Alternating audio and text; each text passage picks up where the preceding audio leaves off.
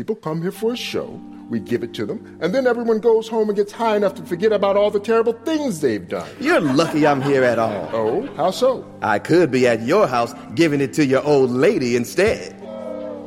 Anything you give to my old lady, I wouldn't want it back. One of my favorite audio drama podcasts of all time is Adventures in New America. It's hard to describe what exactly this show is. In part, it's a scathing political exploration of the tragic American after, a crumbling new America of a familiar future. In other parts, it's a satire buddy comedy about two unlikely friends facing the supernatural adversity that is vampires from outer space. One thing's for certain is its storytelling methods are unpredictable and extremely fascinating. And the standout episode for me that also serves as the basis of this essay is episode 7, The Disappointment Act.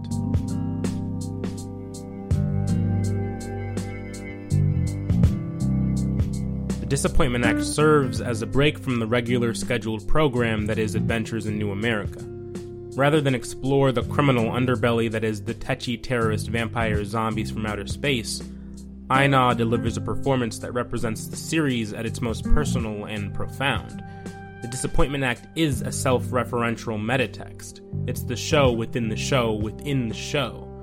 The episode begins with on-stage fictional performers Morton Stapley and Joshua Trey addressing a theater audience with the unfortunate news that they won't be witnessing the familiar spectacle that is Adventures in New America today. They go on to explain that as the members of the Disappointment Act, they're the group that's called to perform when other acts can't make it to their scheduled theatrical performances, for one reason or another. And so a skeptical audience goes in not knowing truly what to expect from these so called comedians. There's an inherent challenge in being the act no one came to see especially when that very concept is the act's entire identity. There's increasing pressure to be able to have the audience buy into what exactly you're selling in terms of performance. In the episode, this serves as a commentary on the contract an artist makes with their audience. An artist may take into consideration the expectations of their audience whilst trying to remain true to themselves in their art, and this can be a very tricky thing to balance. You have to remember, this is the seventh episode in the series we as the listener are just as blindsided by this derailing of the show as the audience actually being addressed is. So the hefty bit of skepticism permeates throughout our listening experience as well, as we attempt to be anything other than disappointed. Well, Morton and Joshua more than deliver.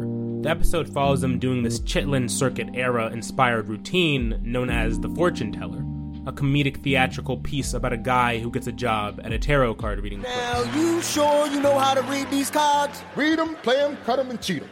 Learn from my old man. All you need to do here is read them. Now, I have to go to jury duty, but I'll be back within the hour.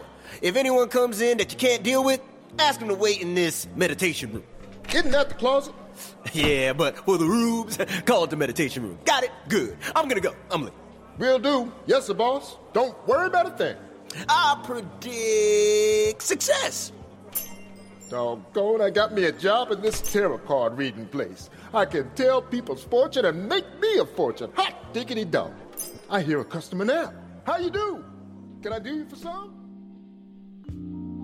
Joshua and Morton have incredible comedic sensibilities and timing, and the sketch itself serves in adding another layer to the more light-hearted funny moments within the AINA space.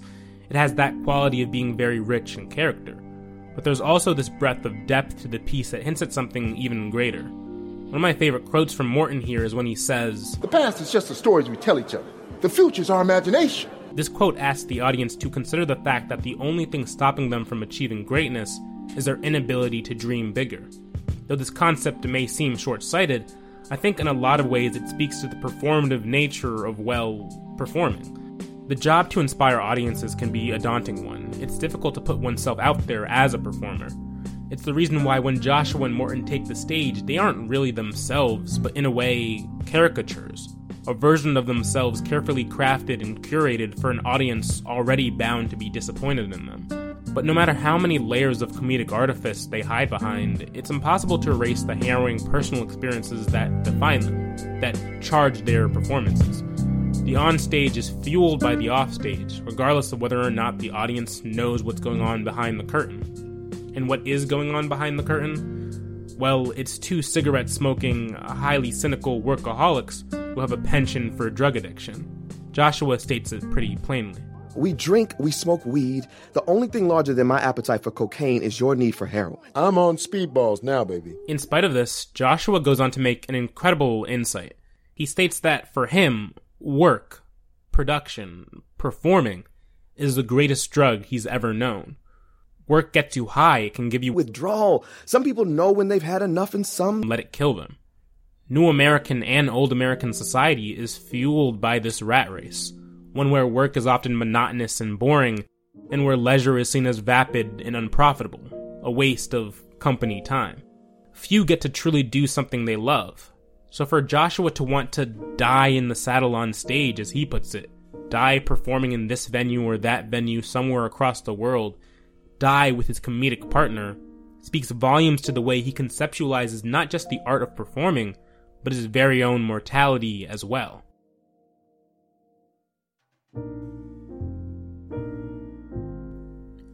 He speaks to Morton more on the concept of mortality when he regales him with a story from his past about the death of his great great grandmother.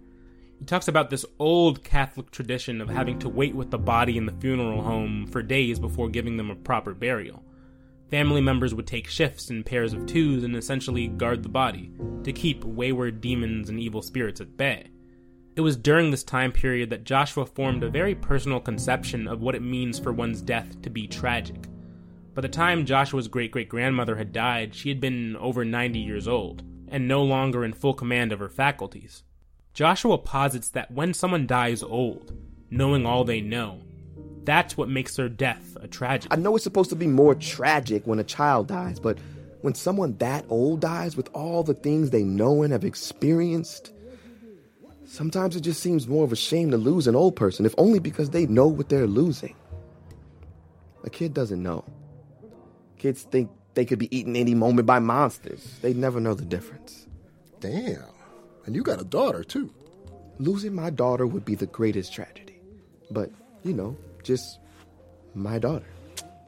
Here's the rule you die under 40, your death was a tragedy.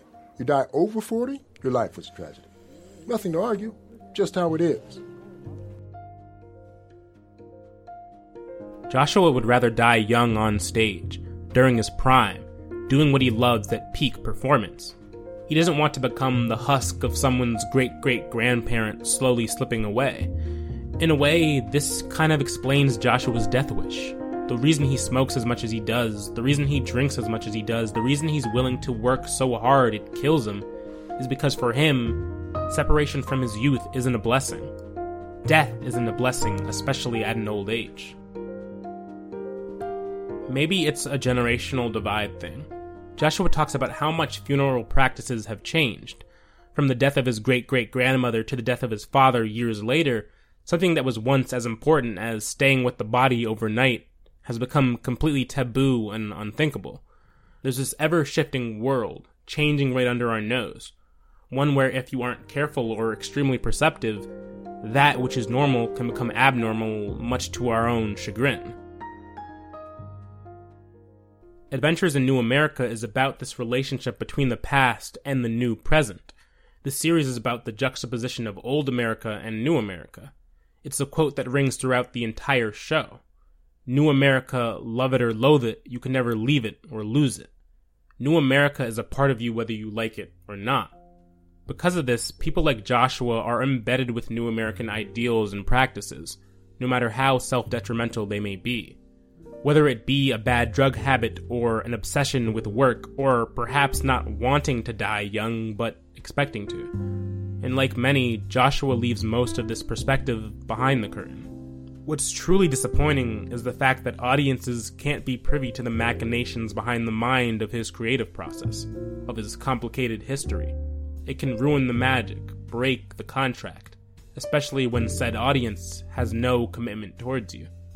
It's your job to be funny, to entertain, to inspire, to work as hard as you can, even if it's to your own detriment, even if it kills you. In the end, it's all just an act.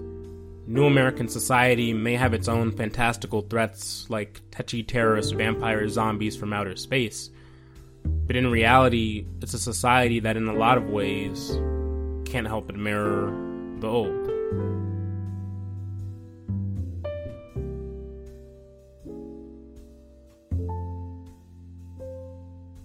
Mind Theater is produced and written by me, Eo Akingbade, in collaboration with Muckraker Media. To subscribe, look for Mind Theater on Spotify, Apple Podcasts, or wherever you get your podcasts. For updates on the show and upcoming episodes, follow Mind Theater Pod on Twitter. Thanks for listening. I'll catch you next time.